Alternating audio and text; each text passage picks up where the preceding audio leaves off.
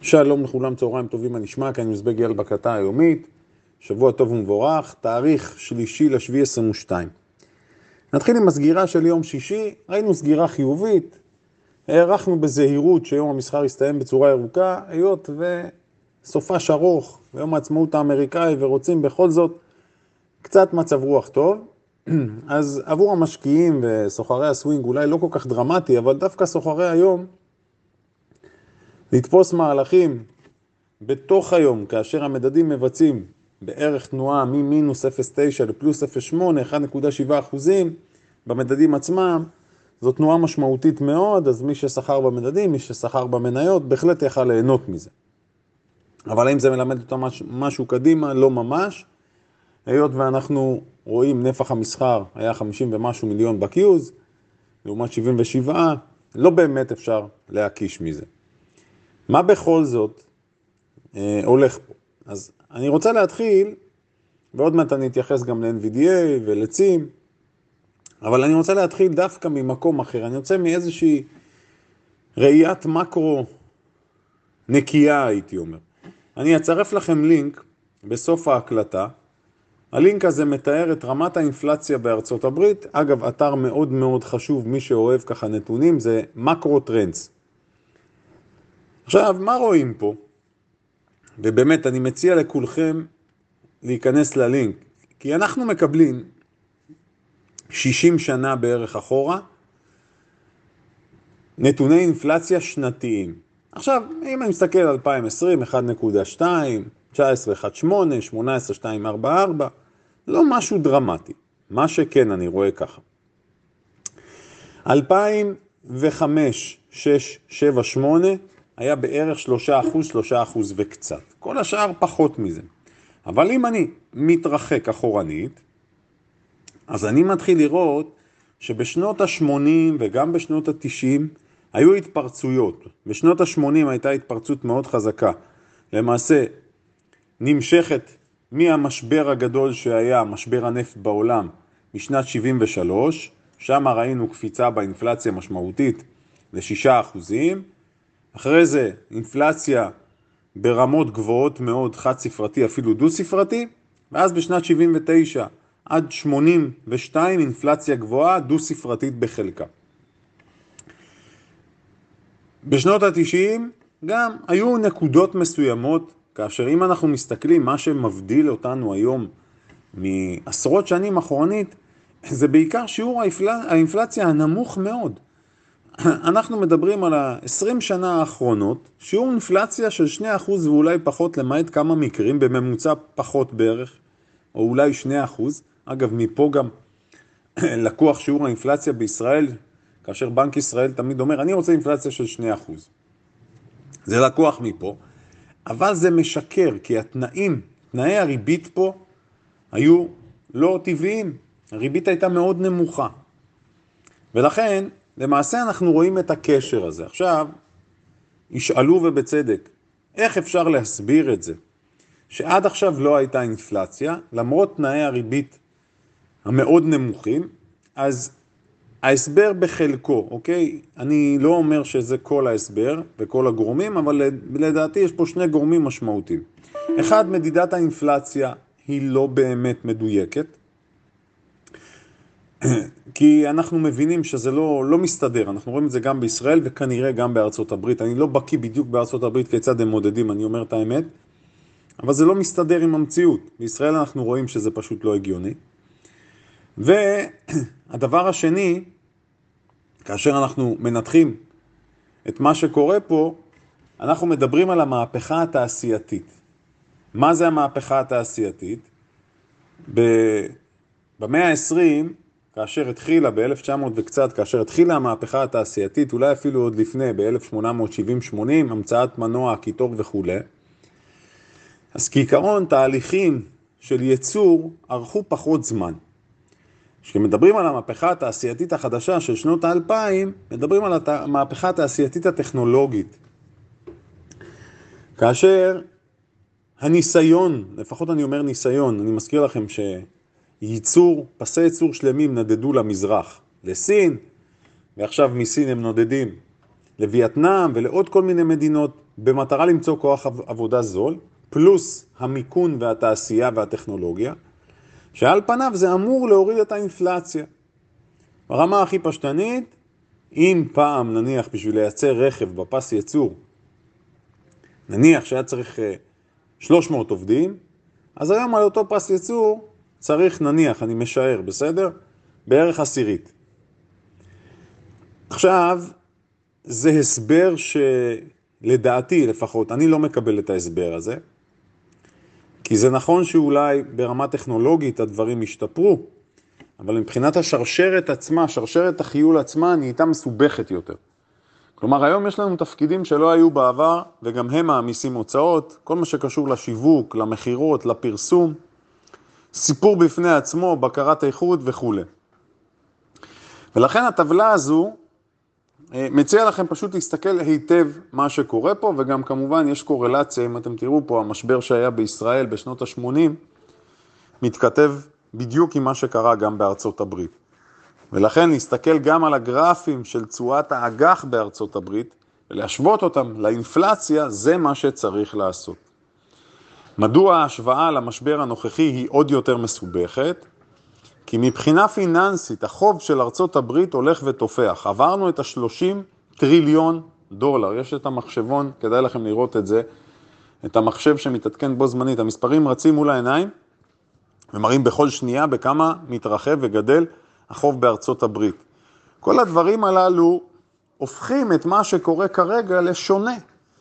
ולכן, שנים אני אמרתי, אנחנו עדים לניסוי הכלכלי הגדול ביותר בעולם. אף אחד לא יודע את התוצאות. עכשיו, צריך להגיד ביושר ובהגינות.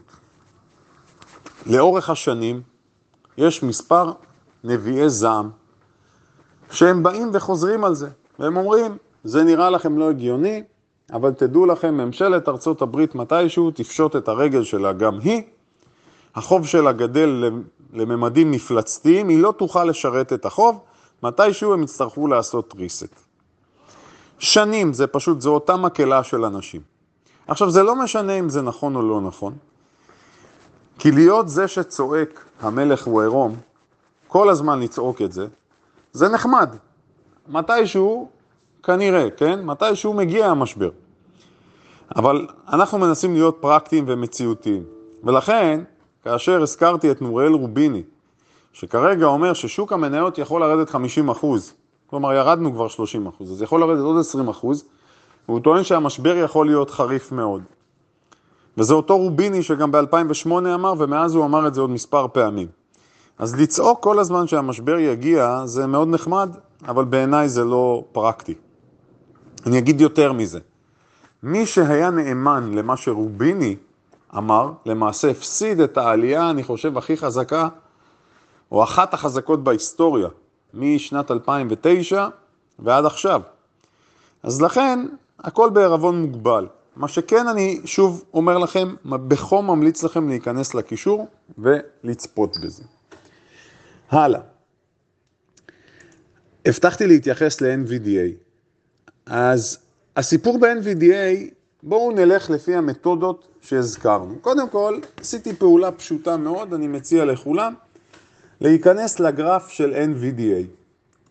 זוכרים, אמרנו, פעולה ראשונה שאני עושה, אני רוצה לבדוק מה קרה במניית NVDA ביחס לקורונה. אז אני יודע שזה עכשיו יישמע אפילו קצת מוזר לחלקכם, אבל בזמן הקורונה היא נסחרה ב-80 דולר. אני מזכיר לכם, היה שם את הספליט המתואם, היא נסחרה ב-80 דולר. כרגע היא נסחרת ב-145, אגב, ביום שישי היא ירדה עוד 4 ומשהו אחוזים. היא יושבת עכשיו על אזור קריטי, אני אציין את הרמות, יש שתי רמות חשובות, 150 דולר, ויש לנו רמה נוספת שנמצאת באזור ה-120. אז זאת אומרת, מהבחינה הזו, NVDA בכלל עוד לא חזרה לימים של אה, טרום קורונה. כלומר, מי ששאל אותי, אז כן, זו אחת האינדיקציות שאמרתי שאני פחות רוצה להתעסק איתה, אחרי שבאמת היא נתנה אפשרויות להסתובב בלי סוף. אז קודם כל מבחינה טכנית. הלאה, דבר נוסף חשוב מבחינה טכנית, תמיד, תמיד, תמיד, מה שאני עושה ומציע גם לכם לעשות, זה להשוות את המניה לסקטור שלה. אז אפשר להשוות את זה ל-ETF SMH, בהשוואה ל-SMH אנחנו יכולים לראות שהתנועה היא אכן זהה, קורלציה מושלמת, כמובן שב-NVDA יש לה את התהודה, היא זזה בצורה חזקה יותר. אבל אחד לאחד, זאת אומרת, מה שקורה ל-NVDA קורה לכל הסקטור. אם זה AMD ומייקרון ועוד אה, חברות שם, זה לא שיש פה עכשיו איזה משהו שהוא יוצא דופן.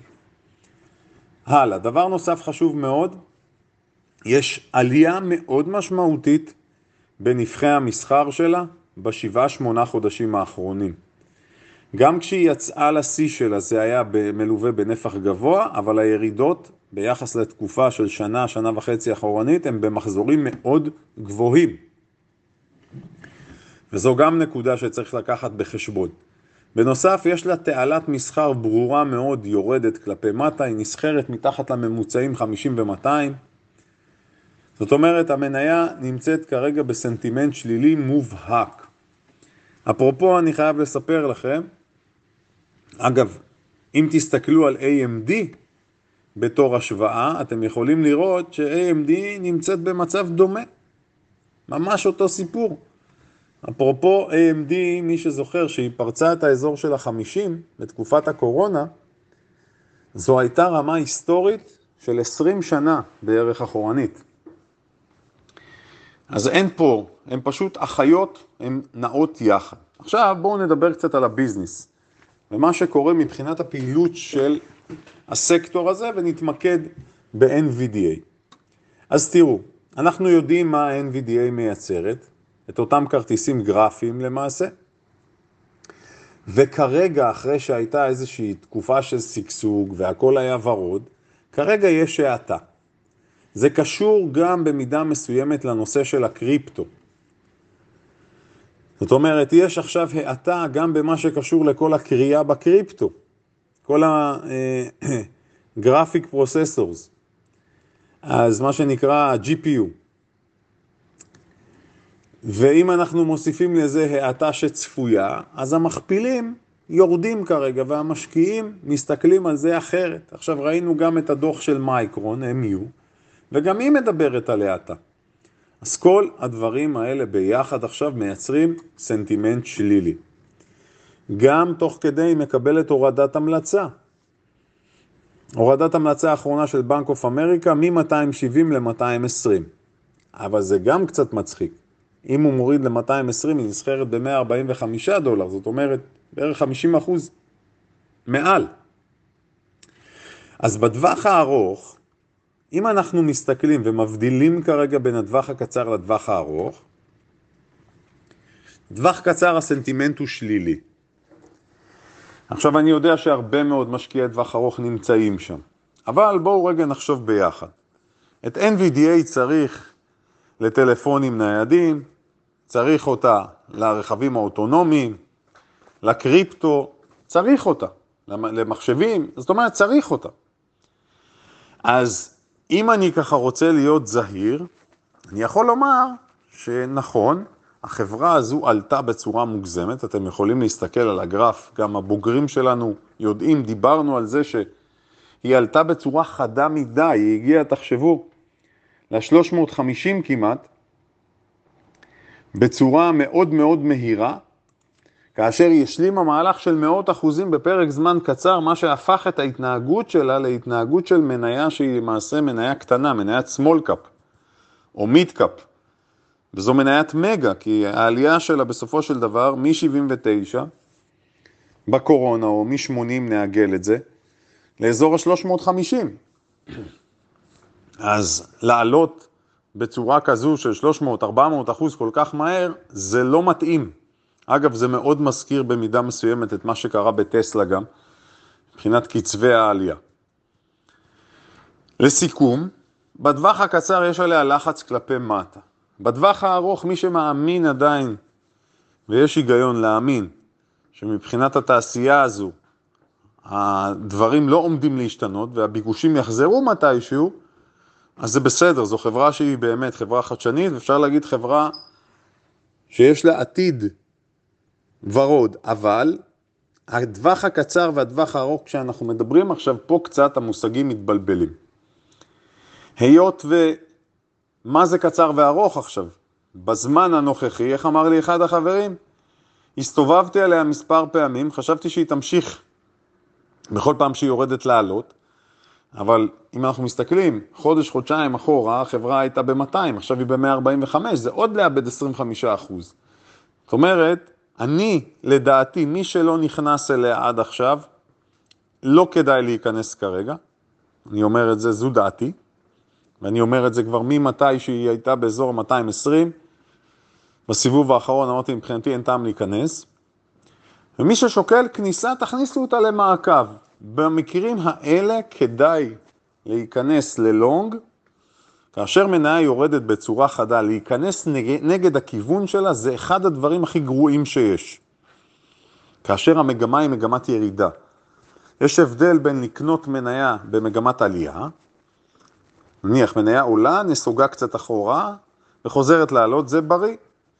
אבל מניה שהמגמה שלה היא מגמה יורדת, אגב, מאוד מזכיר גם את פייסבוק, אם תסתכלו, ואת נטפליקס, למרות שלדעתי זה ההשוואה רק מבחינה גרפית, מבחינת העיסוק של החברה והפעילות, לדעתי זה שמיים וארץ. אז uh, לסיכום, כרגע המגמה יורדת, לנסות להעמיס אותה בעיניי כרגע לא חכם. מי שנמצא בפנים, תוודאו שאתם חשופים במידה נכונה. כמובן שכולם מחכים עכשיו לדוח שלה, לדוח הבא, בכדי לראות לאן התחזיות הולכות. הלאה, מניה נוספת שרציתי לדבר עליה, מניה צים. אמרתי שצים כרגע נמצאת בסנטימנט שלילי, אין טעם גם פה לנסות לרדוף בכוח. ירדה עוד 8% ביום שישי ל-43 דולר, יש לה תמיכה חזקה באזור ה-40, מתחת לזה יש לנו את רמת ה-30. כל מי שחושב לא יכול להיות שהיא תרד כל כך נמוך, אז אני מצטער, יכול להיות וחצי שהיא תרד נמוך. לראיה, איך אמרו לי מספר חברים? איי, זו מניית העתיד, בכל מקום קראתי שכדאי לקנות אותה, והעסקתי תשואה נפלאה כשהיא הייתה ברמות של ה-60 וה-70, ואנחנו רואים מה קרה לה.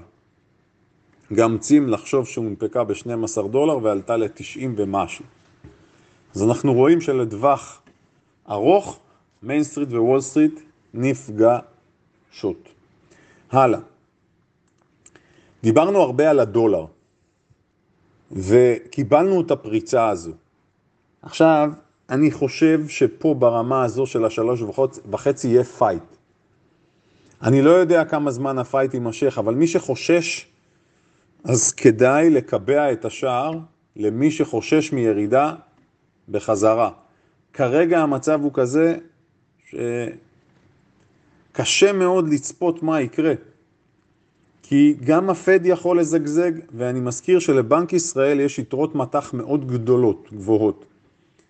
כל השנים בנק ישראל שניסה לשמור על השער לא הצליח, ותראו, כוחות השוק בבום אחד פתאום מטיסים את השער כלפי מעלה. והסיפור של המטח יש לו משקל כבד גם בהיבט של התיקים שלנו וגם בהיבט של הכלכלה בישראל וגם עבורנו בתור צרכנים. כי אם הדולר לא ירד, אז יהיה פה גל התייקרויות נוסף שיגולגל אלינו. הזכרתי לכם פעם, אה, כמות החבילות בדואר ישראל ירדה בערך ב-40% מאז הקורונה. יש קשר גם לסיפור הזה לדעתי. עוד דבר מאוד מעניין, טיק טוק, מה שנקרא חברת האם של טיק טוק זה בייטדאנס, יש סיפור משמעותי, טיק טוק תופסת נתח הולך וגדל בישראל ובכל העולם. מעבר לזה שמדובר בחברה סינית ויש בעיה, היות וחושבים שהסינים, הממשל, שואב מידע ממדינות זרות, ויש בכל מדינה, יש נקרא לזה סוג של חברה, חברת בת שאמורה להתנהל בצורה אוטונומית כדי למנוע חיכוכים בין טיק טוק לבין הממשלה המקומית או הממשל המקומי. אז עוד פעם הייתה פרשה כזו, ושוב צץ המאבק הזה בין ארצות הברית לבין סין. אגב, גם בארץ יש עם זה סיפור משמעותי מאוד, כדאי לכם לקרוא על זה, זה מעניין. הנחת המוצא שהסינים שואבים עלינו מידע, על כולנו, על כל המשתמשים מכל העולם, ומבחינת חדירה לשוק, טיק טוק פשוט מאוד לדעתי, אחד ההסברים החזקים לנפילה של פייסבוק, אינסטגרם, אה, סנאפצ'ט וכולי, זה הטיק טוק, הוא תופס מאוד חזק, יש שם אלמנטים ממכרים, זה מדעי, מאוד קשה להתנתק מזה. אני לא יודע אם הילדים שלכם אה, צופים בזה, אבל אם כן, כדאי מאוד שתסתכלו מה הולך שם, כי זה ממכר ברמה, וללא ספק זה אחד מהגורמים לירידות החזקות שאנחנו רואים עכשיו. ברגע שהנושא של הפרסומות יעלה שם בצורה יותר חזקה, עוד סיפור לפייסבוק. אפרופו פייסבוק, חייבים להתייחס לאמירה מעניינת, לצערי אמירה פסימית, של מרק צוקרברג. אומר לנו צוקרברג בשיחה, הוא לא אומר לנו, הוא אומר בשיחה פנימית לעובדים שלו, שהתקופה הנוכחית יכולה להיות קשה מאוד. בהיסטוריה של השנים האחרונות, מה שקורה עכשיו זה יכול להיות סיפור רציני מאוד. אז לא שאני חושב שצוקרברג הוא איזשהו מומחה כלכלי, אבל אני כן חושב שהוא שולט ורואה את נתוני המשתמשים שלו, כולל כל מה שקשור לצריכה וכולי, ולדעתי זה סיפור. אל תשכחו שלפייסבוק יש את האלגוריתמים שלה, שיודעים לנטר גם את הפעילות שלנו ביום יום. אז כשזה מגיע ממנו בשיחה סגורה לעובדים, אני כן נותן לזה משקל מסוים לתשומת לב החברים. זהו להיום, שיהיה לנו שבוע מוצלח ומעניין.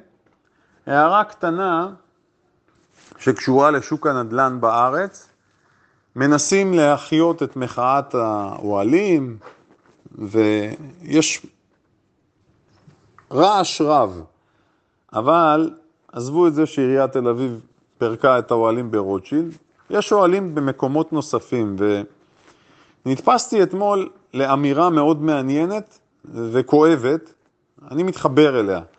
הראו מספר חבר'ה שפתחו גם בבאר שבע אוהלים ובעוד מקומות, כולל בחורה צעירה, נדמה לי, אם אני זוכר נכון, ששמה הדר מוכתר, שלקחה בחורה בת 20. והיא לקחה על עצמה להציף את הנושא, והיא עולה לכנסת, והיא נכנסת לכנסת, והיא מנסה לדבר עם הח"כים, והם מתעלמים ממנה רובם, ובסוף זה נגמר בזה שגירשו אותה, משמר הכנסת גירש אותה משם. סך הכל מה היא שאלה? מה אתם עושים עם הסיפור הזה? אה, וזה מדאיג בעיניי וכואב, בעיקר כשאני לא רואה פתרון כרגע למחירי השכירות, אין לי. ניסיתי לחשוב על כל מיני פתרונות וגם דיברנו על זה קצת בקבוצות. גם הפתרון, אחד החברים אמר, צריך למסות את, ה... את בעלי הדירות. אבל אם אה, נמסה את בעלי הדירות, נניח נשווה את המס למס אה, רווחי הון, אז, וכיום המס על שכירות אמרנו 10% מעל 5,200 ש"ח בחודש, זה אומר שבעלי הדירות ירצו לגלגל את המס על הסוחרים. האם ניתן לקבוע איזושהי תקרה של שכירות, כמו שנניח יש בברלין או בעוד מקומות? אני באופן עקרוני נגד התערבות כזו, כי השוק הוא שוק משוכלל. לנסות להתערב בצורה מלאכותית לא יעזור. מה בכל זאת אפשר לעשות? יש פה איזשהו פער. ואפרופו, מספר חברים נדמה לי כתבו שיש שיא בהתחלות בנייה, או רמה מאוד גבוהה של התחלות בנייה. זה לא ממש עוזר לנו, כי בנתונים אפשר לשחק. לא מספיק להסתכל על מספר הדירות שנמצאות או בהתחלת בנייה, צריך להסתכל על משך הזמן שלוקח למסור את הדירה בסוף ועד שהיא מגיעה לשוק. זאת אומרת, צריך להיזהר עם הנתונים האלה, מנסים לבלבל אותם. עכשיו, אחד החברים, אה, לא אחד החברים, סליחה, אחד המרואיינים אתמול, שמשתתף במחאה, אמר, באים אליי בטענות ואומרים לי, תצא לפריפריה מתל אביב. אז הוא אומר, טוב, יצאתי, יצאתי לחולון, יצאתי לבת ים, והמחירים גם שמה בשמיים. והאמת, הם צודקים. אני לא יכול להגיד שיש פה פינוק, אני לא יכול להגיד שהם אה, סתם סטלנים נניח, כי אמרו את זה בזמנו על רוטשילד, שחלק מהאנשים שהיו שם סתם רצו את כל ההפנינג וההמולה. אז הפתרון יכול להיות בהגדלת כמות הדירות, וזה משהו שהמדינה מסוגלת לעשות, בדיוק כמו שעשתה בשנות ה-90 בגל העלייה הגדול מברית המועצות, הגיעו קרוב למיליון עולים והצלחנו לקלוט אותם. אז להגיד שאי אפשר, לא, זה פשוט לא רוצים. ועוד הערה מעניינת, כתבו, וגם פה אני מצטט, משהו שראיתי אתמול, כתבו על בנימין נתניהו, יאיר לפיד ונפתלי בנט, כל אחד מהם גר בווילה שלו. מאוד קשה, ואני אומר את זה ממקום אובייקטיבי, מאוד קשה לצפות מבן אדם שחי בתנאים האלה, שיהיה מסוגל להבין מה זה שאין לך, מה קורה כשאין לך. זה מאוד קשה, וחלק מהסיפור הנוכחי, בעיניי לפחות, קשור לזה. החברי כנסת, השרים, אני לא אגיד שכולם, לא כולם, אבל רבים מהם פשוט חיים במציאות אחרת. אז אה, גם פה לא צריך להתייאש, לא צריך להישבר, צריך לשאוף לשיפור ולשינוי, וזה משהו שאפשרי. להרים ידיים זה לא המקרה, אוקיי? למרות שאני באותה נשימה אומר שאני שומע יותר ויותר אנשים שאומרים, במצב הנוכחי לא כדאי לגור פה. אז כן, מי שאין לו דירה באמת נמצא בבעיה, ואני אגיד עוד משהו, אני בשנתיים האחרונות פה, שאנחנו מוציאים את ההקלטות, דיברתי לא פעם על הנושא הזה של שכירות מול רכישת דירה. ויש כאלה שאמרו שמבחינה כלכלית כדאי לשכור דירה ולהשקיע את הכסף וכולי, ואני, הדעה שלי מאוד פשוטה, לא השתנתה. דירה למגורים זה לא נכס להשקעה, בדירה למגורים יש אלמנטים מעבר לכסף. אבל רצה הגורל, וגם מבחינה פיננסית, מי שלא קנה דירה בשנים האחרונות וציפה לירידה, למעשה מוצא את עצמו רודף אחרי מחירים שמאוד קשה להשיג. ובכל זאת בואו נהיה אופטימיים, שיהיה לכולנו שבוע מסחר מוצלח ומהנה. אני מזכיר שמחר אין מסחר, רביעי ביולי, שבוע טוב.